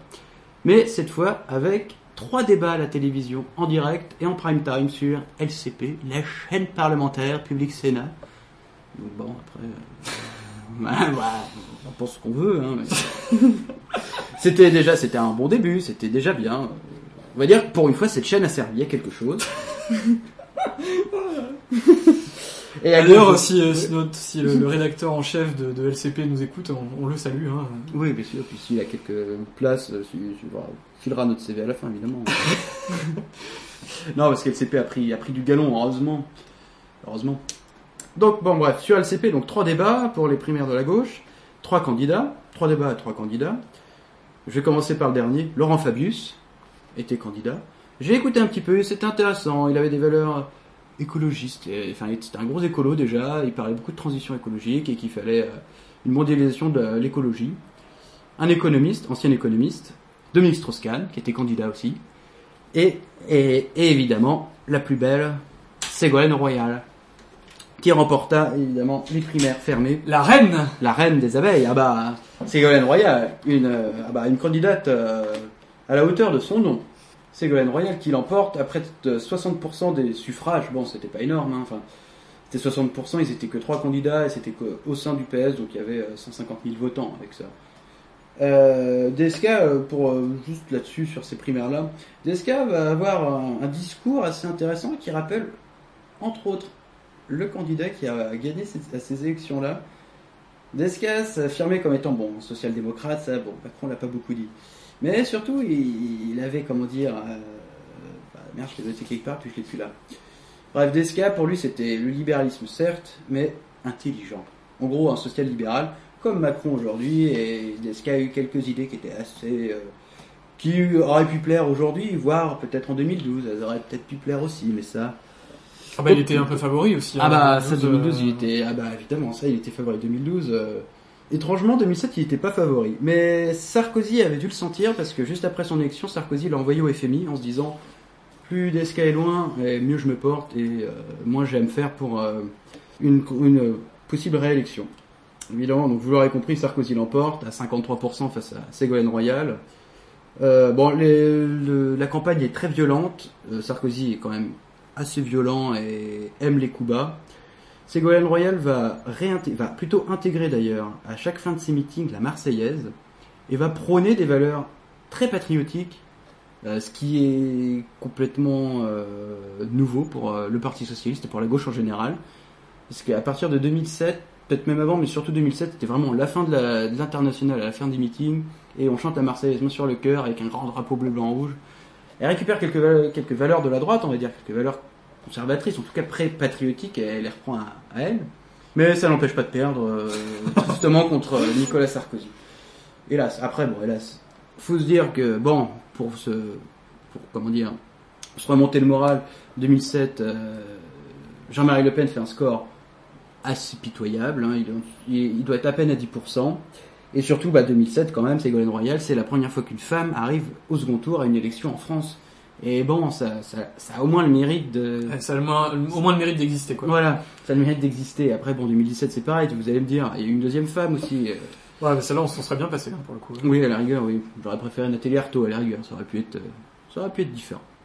Bah, ça aurait donné un bon débat, au moins. Ah bah, ça aurait été, oui, ça aurait été particulier. Ils sont dans les campagnes. Ah, ça, oh là là, ouais, ça, on en revient toujours pas. Je pense qu'on en 2017. reparlera dans quelques années encore. Euh, je pense, oui, ça, ça, 2017 va nous marquer de toute manière. Enfin voilà, donc bon, bref, 2007, voilà, une campagne longue, violente, euh, et finalement parfois assez machiste aussi, parce que beaucoup ont estimé que Ségolène Royal n'était pas prête à endosser le rôle de président, de présidente, surtout n'était pas prête à être chef des armées. Beaucoup estimaient qu'une femme ne pouvait pas être chef des armées, ce qui lui a fait perdre une partie de, d'un électorat potentiel, en tout cas, même si bon, Sarkozy était quand même complètement pareil, hein, c'était presque un homme neuf, ultra libéral, euh, relativement jeune, mais pas non plus très très jeune, mais surtout très dynamique et, et qui donne Bah, l'impression de. Après, je pense que, que cette violence dans la campagne aussi a un peu passionné les Français, quoi. Parce que, Ah bah oui, c'est sûr. Parce que je pense que c'est une, une des élections avec le, le taux d'abstention le plus faible, des, des- des- en tout cas de ces dernières décennies. Euh, oui, t'as raison, tout à fait. Oh, mais Dimitri, heureusement que t'es là, parce que euh, j'en perds beaucoup, je perds beaucoup. euh, j'ai fait des fiches, euh, en veux-tu, en voilà, mais je. Ah bah c'est difficile de s'y retrouver dans 300, Je- 300 je pages lis pas de fiches, tout. hein. Finalement, je saute beaucoup de, beaucoup de paragraphes. Mais oui, c'est vrai que c'est une des, c'est la deuxième de toute façon. Après, après 74, c'est l'élection qui a eu le plus de, d'engouement, en tout cas, le plus de participation. Donc voilà, Sarkozy reste 5 ans au pouvoir et 2012 arrive. T'as quelque chose à dire? Alors, alors, bonjour. je, je souhaite être le président de la France. Je suis très mal hollandais. Oui, bah, en tout cas, tu le fais bien tristouiller. Il avait l'air bien triste, ce petit François. Ah bah c'est, c'est, c'est Hollande euh, après, après 2017 en fait. hein. Oui, oui, un peu triste. Oui, un peu triste, oui. Bon, bah oui, bah oui. Bah 2012, oui, voilà. Les Français en avaient un, un peu, un peu marre de, de Sarkozy. Il faut dire quand même que au sortir de son quinquennat, euh, Nicolas Sarkozy et la majorité de la droite est plombé par les affaires. On pourrait vous en citer, mais il y en a tellement que bon, Bettencourt, euh, l'affaire, euh, l'affaire Wörth, euh, l'affaire Big Malion et autres. euh, Oui, beaucoup euh, d'affaires. euh, Pas mal de casseroles pour. oui, même beaucoup, beaucoup de casseroles. L'affaire bah, du financement occulte de la campagne de 2007, qui d'ailleurs suivra, enfin précède celle de 2012. Bon, Sarkozy ne sait pas encore qui va affronter, enfin il le sait plus ou moins, un candidat est favori. Mais qui est-ce, bon Dieu, qui est-ce? Un bel homme aux cheveux argentés. Oh là. La France était prête à arracher son décolleté pour lui. Et il était prêt à tout pour que la France fasse ça. Ah, ça, tu m'étonnes. Ah bah oui. Punaise. Il était, il était, c'était un homme. Il était directeur général du FMI. Il a voulu sauver la Grèce et bon, elle est devenue ce qu'elle est devenue. Il a été éloigné du, de la France pour se rassurer. En tout cas, Sarkozy l'a éloigné pour se rassurer. Mais finalement, DSK revient en force et tous les sondages s'accordent à dire DSK président. Oh, ça y est, la gauche a enfin encore trouvé son candidat naturel après Delors, Jospin, Jospin deux fois quand même, et Royal, c'était pas vraiment son candidat naturel, mais quand même, Dominique Strauss-Kahn arrive dans le panthéon des candidats naturels qui vont faire un bide à chaque élection, finalement. Parce que ce petit DSK, et même Sarkozy le dira, il a dit à des journalistes, le jour où il se déclare, il dit ça les yeux dans les yeux des journalistes, en tapotant un tiroir de son bureau, genre, eh, j'ai des affaires sur lui. Ça voulait dire que déjà, DSK était connu pour ses frasques euh. Ah ouais, donc tu veux dire que, que Sarkozy, Sarkozy, avait, avait, euh, avait un petit dossier genre euh, prêt Ouais. à être envoyé. euh, En, fait, en fait, ouais, depuis la campagne de 2002. euh, Ah, il écoute tout le monde, Sarkozy, il a mis sur Ah ouais. tout le monde. Et... Ouais, puis, euh, puis il, il a vraiment, euh, il a vraiment Strauss-Kahn dans, dans le compteur, quoi. Comme quoi, il a, il a Ah quand même bah. une bonne vision politique, quoi.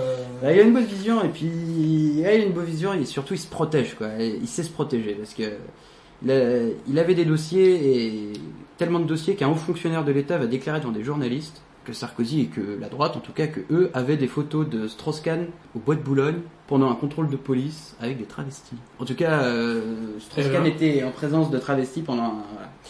en novembre 2006. C'est pour dire. C'est pour dire d'ailleurs que Sarkozy avait déjà des trucs avant même qu'il soit président, quand il était à l'intérieur. Bref, bon, DSK, donc vous l'aurez compris, était un petit peu volage, euh, il se fera un petit peu toper quand Je même. pense que tu euh, peux, tu peux carrément dire que c'était un gros obsédé. euh, Oui, c'était plus qu'un obsédé quand même. qui est, qui est ouais. carrément, euh, carrément, Ouais. je pense des fois qui dépassait les limites légales. oui, plus que, oui, plus que limite, parce que oui, quand même, l'affaire du Sofitel, c'est l'histoire d'agression sexuelle.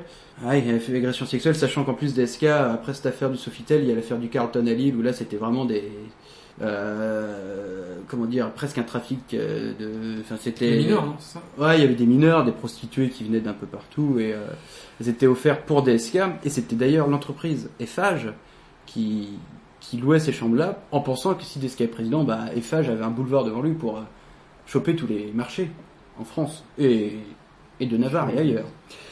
Donc vous l'aurez compris, Descan n'est pas candidat et c'est finalement Monsieur 3% qui arrive, incroyable, qui arrive en tête des primaires ouvertes cette fois-ci, les premières, primaires ouvertes du Parti Socialiste. Monsieur 3%, François Hollande, arrive en tête du premier tour et remporte les primaires et va affronter directement Nicolas Sarkozy pour les présidentielles, voilà, en 2012. Bon, les sondages sont assez, comment dire, assez favorables à François Hollande. Il a perdu du poids pour être plus présidentiable, il faut le dire, mais même lui, dans sa stratégie, c'était plus que stratégique. Il fallait perdre du poids pour éviter d'être Monsieur Bonhomme et surtout Monsieur Petite Blague, euh, que tout le monde connaît, que tout le monde a connu, qu'on connaît encore d'ailleurs. Dans tous les cas, bon, bah, Nicolas Sarkozy et François Hollande s'a- s'affrontent indirectement. Il y a un candidat, surtout une candidate qui monte plutôt pas mal en 2012. Après 2007 où son père a fait une grosse bourde et a quand même fait une campagne minable, sa fille, appelée de son nom de naissance Marion Anne Perrine Le Pen, dit Marine Le Pen, est candidate pour le Front National en 2012. C'est pas vrai, elle s'appelle Marion. elle s'appelle Marion Anne Perrine Le Pen. Oh là là. Et en fait, elle fait Marine Le Pen, c'est quand même plus simple, c'est plus facile à apprendre. Marion, Anne, Perrine, c'est trop long. C'est pas vendeur. Mais je crois qu'il me semble qu'à un moment, le Conseil constitutionnel l'avait retopé pour euh, je sais plus quelle élection, parce que finalement, bah, son état civil était pas bon. Donc il y avait un peu de mensonge sur la marchandise, quoi. Et qu'elle avait dit, bah non, Marine Le Pen, ça fait longtemps qu'on me connaît comme ça, c'est un nom d'usage finalement. Bon, bref, ça c'est pour la, ça c'est pour euh, briller dans les dîners mondains. Bon, en 2012 en tout cas, voilà, Hollande-Sarkozy, il y a la mère Le Pen, Marine Le Pen arrive, elle arrive quand même troisième, devant François Bayrou. Oh. Ouais, quand même. François Bayrou qui ne fera que 6%. Mais après, avec 6%, on peut très bien finir ministre euh, de la Justice, hein, ou, ministre, euh, ou autre chose d'ailleurs. On verra bien d'ici quelques jours. Euh, le deuxième tour, bah évidemment, hein, Nicolas Sarkozy, François Hollande. Hollande arrive en tête au premier et deuxième tour. Le débat de l'entre-deux tours est évidemment marqué par euh, cette tirade qui durera près de 3 minutes de François Hollande et son fameux « moi président ». François Hollande, quel président comptez-vous être? Un président qui, euh, d'abord, respecte les Français, qui les considère. Un président qui ne veut pas être président de tout, chef de tout, et en définitive responsable de rien. Moi, président de la République, je ne serai pas le chef de la majorité. Je ne recevrai pas les parlementaires de la majorité à l'Élysée. Moi, président de la République, je ne traiterai pas mon Premier ministre de collaborateur. Moi, président de la République, je ne participerai pas à des euh, collectes de fonds pour mon propre parti, dans un hôtel parisien. Moi, président de la République, je ferai fonctionner la justice de manière indépendante. Je ne nommerai pas les membres du parquet, alors que l'avis du Conseil supérieur de la magistrature n'a pas été dans ce sens. Bref, donc, débat de l'entre-deux tours avec son fameux moi président, et François Hollande l'emporte avec 51% des voix, et la gauche revient au pouvoir, enfin, après François Hollande, François Mitterrand, François Hollande est élu président. Bon bah écoutez voilà, bon pour 2017 vous savez très bien comment ça s'est terminé, je pense qu'on est tous un petit peu sevrés d'élections, surtout que là vous venez de vous faire cire quand même pas mal de temps de un bon bouquin d'histoire d'élections présidentielles, donc on va vous laisser là-dessus, débattez entre vous si vous voulez pour les élections de 2017. Mais maintenant, nous allons répondre à cette question centrale. Alors, Dimitri, les élections, c'était mieux avant? Bah, euh, euh, euh, comment dire? Bah, moi, moi j'ai l'impression un peu que, ben, en fait, euh, les candidats qui se veuillent anti-système, euh, qui revendiquent euh, le changement, etc. Bah, au final, euh, ils se retrouvent exactement dans les schémas euh, qu'on avait 40 ans plus tôt, quoi. Donc, euh, Oui, voilà, oui. finalement, euh, est-ce que, euh, est-ce que la politique n'est pas un éternel recommencement? Voilà, euh, si. Ah, si. Une boucle infernale dans laquelle on est enfermé. Est-ce qu'il faudrait pas une petite révolution euh, du peuple pour euh, Qu'est-ce que t'en penses, Quentin?